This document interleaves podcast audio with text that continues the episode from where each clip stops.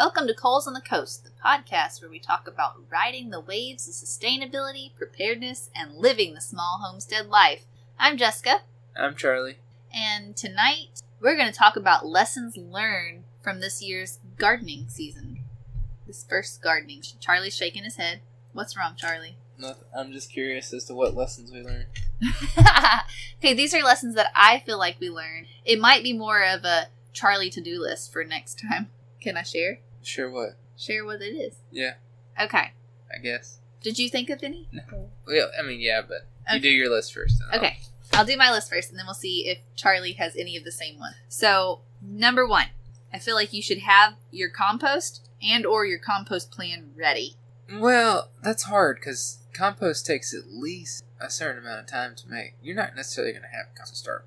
I guess that's true. You have to start cultivating something so that you can build from somewhere.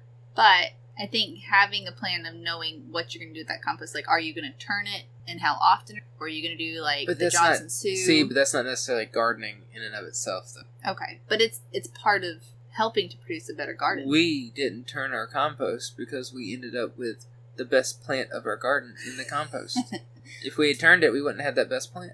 Those tomatoes and the pumpkin, yeah. So anyway, I still feel like the some of the other issues that we'll talk about having some compost or having a plan for something that would act as a compost would have helped us a lot in our for this year's garden. That was fast for remarks. Okay, Nope. number two. I feel like we should have prepped the soil for female flowers better, and I don't know if we like. And in the same time, like maybe we should have like studied why we weren't getting female flowers. Oh, you're just so frustrated with me right now. I did pre-plant in the soil. Like I, I put, I, the the soil was a nice pH, and we added fertilizer to the spots as we put them in. We put a little bit of fertilizer on each and every one of them. But for some reason, we still didn't have female flowers on our okra and squash. Anything else? Or running okra. It's Or not actually okra, okra. The okra would have done fine. It's not. It wasn't. Well, the okra did have female flowers. It's just there wasn't anything pollinating. Oh, okay, so we had a pollinator problem for that.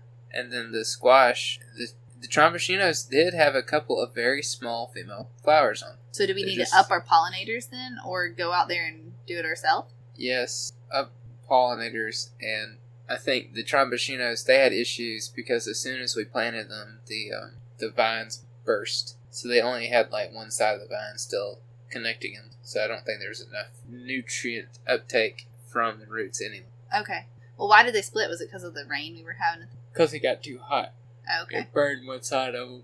Okay, I see. We didn't harden them off well enough. I see. We did stick them out on the back porch, but I guess it wasn't enough. Yeah, they needed several hours a day. You swap them back and forth. Now, We should have been doing that while it was still colder and a little bit windier in March. As soon as they came up in pots, we should have moved them outside and let them get a little bit cold air and sunlight on them and move back in the house. And that Now, I do want to ask, how come we can't just plant something in the ground and it grow here? would, I mean, you can, but like the tomatoes, you'd be just now getting to where the tomato would produce in the middle of the summer. Oh, okay. That's why.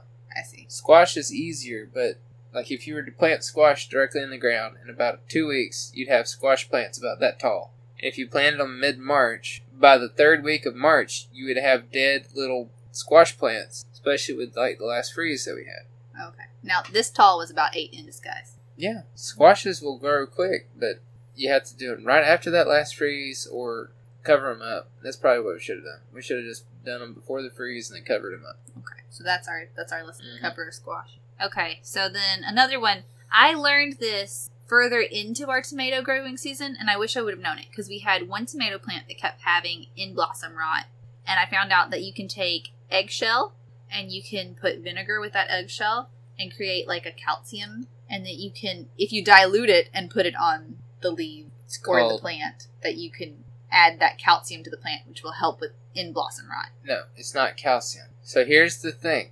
When you take vinegar, acetic acid, and calcium carbonate, eggshells, and you combine them together, you create a compound known as calcium acetate, Okay. which is also called lime, which is what pre-plant is, which you add to your soil before you plant things so there's more calcium and Well, we had that on it. not in that flower bed. No, the flower bed by the house did not get any pre-plant. Did I just stick it all in the ground? You just stuck it all in the ground one day. I thought I went out there with the stuff. No, the Okay. pre-plant is the little brown gran, the the gray granules. But either way, I could like still do that. That's a, still a lesson I learned. yeah, you can still do that, but you want to do that beforehand. No, I I mean, also you can heard, do it. At, you, I mean, by the time we found out that it had the in blossom rot, it had already done most of what it was doing.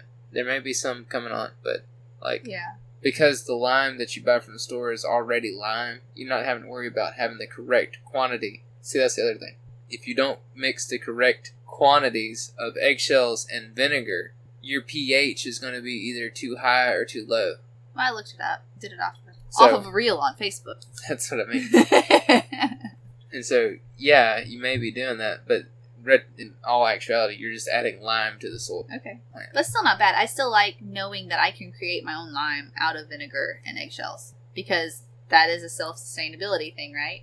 So you Mhm. don't have to count on your grocery store having or your hardware store having the lime to put it on there.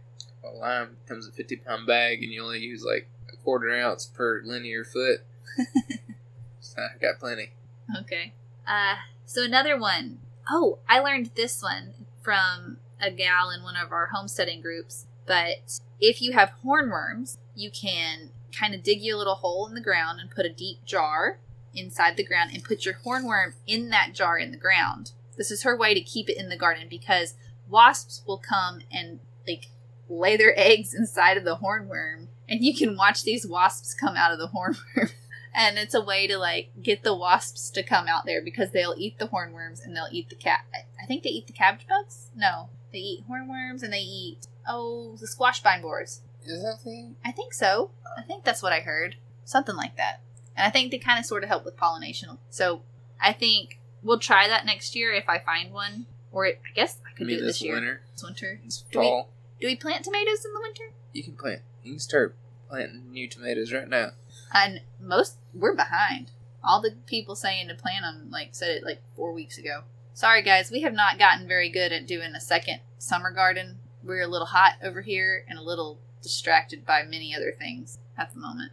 It's been so hot, and then we've had so much work to do between the the signs and the Airbnb cleaning and the full time job and the watching of the children and the it's been a lot. Anyway, that was not what we were talking about. Okay, so hornworms in the jar. Number five, I learned that you can plant kale plant as a deterrent for your bugs. So, like, according to this one guy, you can plant kale, and a lot of the bugs will want your kale more than your other plants. So, you basically plant kale as a sacrifice plant for your bugs. So, I'm interested to try that. I think it'd be something cool to try. But I'm guessing kale would need to be planted, like, in a cooler season, right? Like early on or something like that around here. Yeah, Because it's mean, not very heat tolerant, meant. is it? It's meant to like when you do cabbage, it's meant to help capture the bugs. But the thing is, the the way so squash vine borers tend to kill about a third of your squash crop. So if you plant more than what you expect to get a yield from, then you statistically beat out half of the the kill rate. Okay. Right? That's all that really does. He's Okay. like, I don't like cabbage worms on my cabbages, so I plant kale, and they all go to the kale. Well, you've just created more plants for them to pick from. Yeah. So your instance of them showing up on the cabbage is reduced because now there's kale. You think it's just because it's Yes. not because of the actual plant. Yes. So you don't think they actually like it. Okay. They're bugs. They're going to eat whatever the plant. They Okay. But the kale does grow more quickly. and has Maybe more that's open why. leaves. Because it And gets so- into that burst Mhm. and they just kind of stay there. Yep. Okay. Anyway, I think it's something worth trying next time, you know. Because I guess we could do that late, like when the fall? Like when it's when the Satan's armpit eases up a little bit? Yeah. Okay. And then we've got Oh. That's what I call it. Number six. This is just about our family. We don't eat lettuce. We didn't plant but four plants of lettuce and it all died. Yeah, we didn't plant a whole lot, and then the lettuce that we did plant, we didn't really eat. Although I did add nasturtiums to a couple salads. That's not lettuce. I know, but I just mean like greenery thing, like the dock. We don't eat I didn't do anything with the dock, and then like the parsnips. But it's I never cut the parsnips. Purslane. Purslane, excuse me. It's still growing though. It is. It's kind of cute. I don't All know. of it, all of it's still growing. The dock is very scanty looking, Yeah. just because it got hot. I think because the chickens keep eating it, Yeah, that's okay. and we, it can, got hot too. we can plant stuff for the chickens. But the dock won't die. It's in the ground now. That's Back good. up forever. But yeah, we don't we don't eat lettuce much. at all. I mean, I say that, but I did really enjoy when I bought some romaine lettuce from the store because we didn't plant romaine romaine lettuce. Although we probably could start some with like an old romaine lettuce, right? But I really did enjoy like the lettuce leaf boat and then add like some mozzarella cheese and some pepperoni at the park. So that was like Mhm. my sandwich. That was actually pretty good. So maybe we could try that. I don't know. When do you plant roast around here? Let me go get my calendar. Okay, number seven.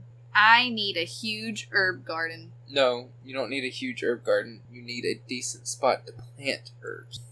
That would work too. That's the difference. So we've got to figure that out because I did plant my Mother's Day. Was it Mother's Day or Valentine's Day? Valentine's Day herbs that you bought me. It Yeah, was like Day. I had an oregano plant and you planted them in the ground and they died they're still there. They're just scant. because they need moisture. You don't water that area very I don't. I am not good about and the watering that peppermint has to be moist constantly in order to. I don't know if the mint still survived. I don't know that it's there at all. I think it died. But my other two are kind of there, but they're not doing great. And I need more of both of those. So, yeah. I do have rosemary in a pot in the front, and it's doing okay, even though I don't water it either. Rosemary's hardier. But it, like our celery, I didn't water it enough, and so it's pretty much gone. It died, but that greenery, that the salad burnet, is still growing. Which one's the salad burnet? That weed looking thing that's in that pot, it's actually a salad burn- burnet. It tastes like cucumbers. Oh, okay. And one, the big cement thing in the front? yeah, it's one of those um, salad ones that we planted. Oh, okay. And then number eight, we need to mark our bush starts, specifically our elderberry plant. Oh, well, that was. you planted it in a spot. You tell me that, but I just needed to plant the dang thing. You need to put it in a spot with a cage around it. I said, Where do I need to plant this? And you said, I don't know. And I looked it up and it needed full sun or a lot of sun. So you planted it in the shade. So I planted Next it in to- partial shade. I wanted to plant it near, a building because I thought then it'll be out of the way. I don't need to plant it in like the walkway When- of the backyard. When the grass comes up around the building, and I go to cutting the grass because my wife asked me to for the party, yeah, I And I asked him to cut- eat. I cut the elderberry that hasn't grown any since you planted it. so it's gone. So maybe I should have thought through where to plant it and actually marked it so you wouldn't cut it down. But I mean, to be fair, I also weeded some plants out of our garden on accident too. Yeah, one of my Oops. squashes. Or one of the um, noodle beans. I actually killed two of them. I got one with the little hoey weeding thing, and then the other one I just accidentally ripped out of the ground. Yeah, sad day. And you know that's a plant that we got several beans out of too. Yeah. That's probably one of our better producing. Joseph calls it the red green beans. Red green beans. Mama made some asparagus and red green beans. All right, number nine. Don't overbury the onion. Yeah, apparently you just set onions on the ground and they're supposed to grow perfectly. Yeah, so we planted like the entire bulb under the ground, but apparently you're supposed to kind of like leave half of the bulb exposed so that the onion will actually like grow down into it and expand. Uh-huh. Yeah. out. So I don't know. We'll see. Well, we kept all of our old onions that didn't do anything in the ground, and we're gonna try to plant them again and see if it works. Do you think it'll work? I mean, it should. I guess. We'll see. I don't know. We'll it depends it. on how dried out they are. Too dried out? Their tops are really dried out now, Well, the tops are going to die and they're not getting any moisture to the roots. but we're keeping them cool in the fridge. So, They'll go dormant, I Oh. guess. and hey, I thought I had ten, but that apparently was my last one. Yay! So, what are your lessons learned this that year? was it. I told you my two or three while we were talking. Oh no, we did have one other one. What? So the water, we definitely need to set up like a um, So semi-automatic watering system. the real lesson learned is we should use the Mittleider system and not try to do the organic stuff like I was trying to do. no, Just so we can be sure to have some sort of um, yield from our effort. no. I don't think so. I think we need to keep trying, but it's because a an organic garden with no vegetables is not nearly as good as a not as organic gar- garden with vegetables. well. I think we've got to learn until we can do it because the whole point of learning to organic farm is first of all you're not adding all of those extra chemicals to your stuff, right? You're not getting all the extra heavy metals from the fertilizers, but also you're learning to be more self sufficient because you're learning how to use what you have on hand to grow what you're wanting. I have plenty of grapes. We do have plenty of grapes. That's what I can grow. Yeah, we like that as a annual perennial. I get confused. Which one's which? Perennial is one that stays there all the time, and annual is one you have to plant annually. It, So it grows should for a time and then dies. It's a perennial It's a plant. perennial. It stays. So yeah, but the the semi-automatic watering system, I think that we definitely need to set that up to our for our garden because there were several times I'd turn the water on, run inside to do something real quick, and then two hours later realize I forgot to turn off the water. We could we can do it. There's a way we could do it that's not quite as difficult. It's like the it's like a soaker, but it's not. It's got it's a porous tape, Uh-huh. and you can hook it to the spigots that we have out there.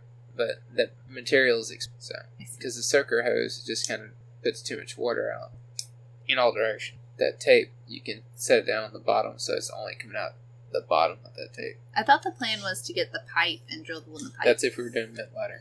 oh, I see. Okay. Because that's what I originally planned to do. Because then your pipe would sit inside your trench and spray into the. Because you build two mounds on the outside of a trench. Your pipe goes through the trench. You sprinkle your fertilizer in the trench. The water sprays down into the trench and onto the mounds. So as the plants grow down, they t- start absorbing some of that fertilizer that in.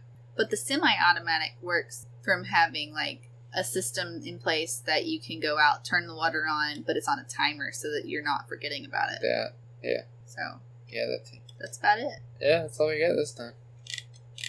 Other than if you want a custom sign or something laser engraved or 3D printed, call me. I'll do it for you for a fee. I'm talking to the computer, not to the microphone, apparently. um, I also work on small engines. If you have a small engine that needs repair, call me. I can repair it, maybe, as long as it's not completely destroyed. Actually, I will say that I I intentionally tried to fix a destroyed carburetor the other day and was successful in getting it to function. Woohoo! Magic man. So I, d- I didn't expect to get a whole lot of out of it. Worked well enough to give it back to the person that brought it to me. what about you? Well, I offer violin, piano, and viola lessons. My times in Fairhope are quickly going away, but I have lots of times in Foley. So if you live local or if you would like virtual lessons, you can reach out at, to Jessica at colesontheshow.com. We have a contact us, and you can contact me there or on Facebook or Instagram or on Nostr, which I have been posting a lot on this past week, actually. Have? I have, more so than even our other stuff. Oh, okay. Yeah. You should follow me on I don't even know how to do it. Are you on there with just the Coles on the Coast thing, or did you make your own? Just Coles on the Coast right now.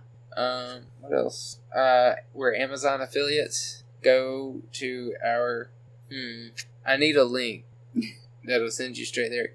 We need somebody to go and buy something from Amazon through our affiliate links so that we can make money and so that we can stay an Amazon affiliate.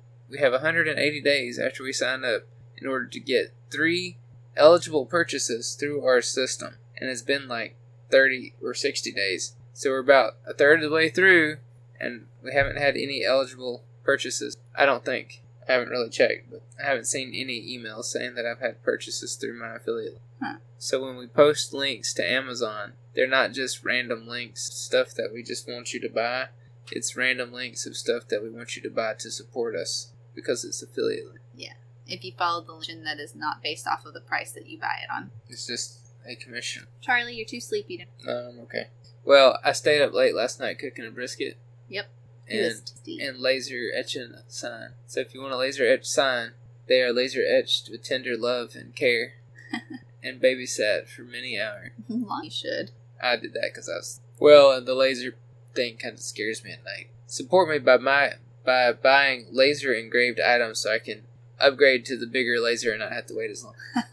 Anyway, hopefully you have found this interesting. Let us know what you want to hear. What kind of content do you like to hear? Do you like me and Charlie going back and forth bantering? Or do you prefer one on one specialty subjects such as our, um, what is our series that we've been doing? The things you want on the homestead, The multi-purpose, multi-use items. multi use items. We still have several. Yeah, of those to see, here's the thing. The multi-use items, we did it backwards with Ballistol, but we ended up with some sort of sponsorship deal.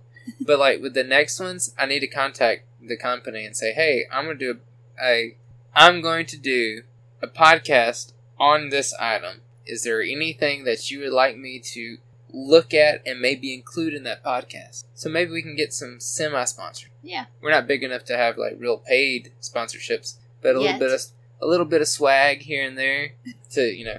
Share what we already enjoy using with you guys. Yeah, I don't like I don't like using stuff that I don't like. I mean, talking about stuff you know, I guess. unless you like talking about not what you No. definitely don't like. All right. And this is where the bonus episode comes into play. So y'all have a great week and then tune in later for the bonus episode if you want to hear what we're about to talk about.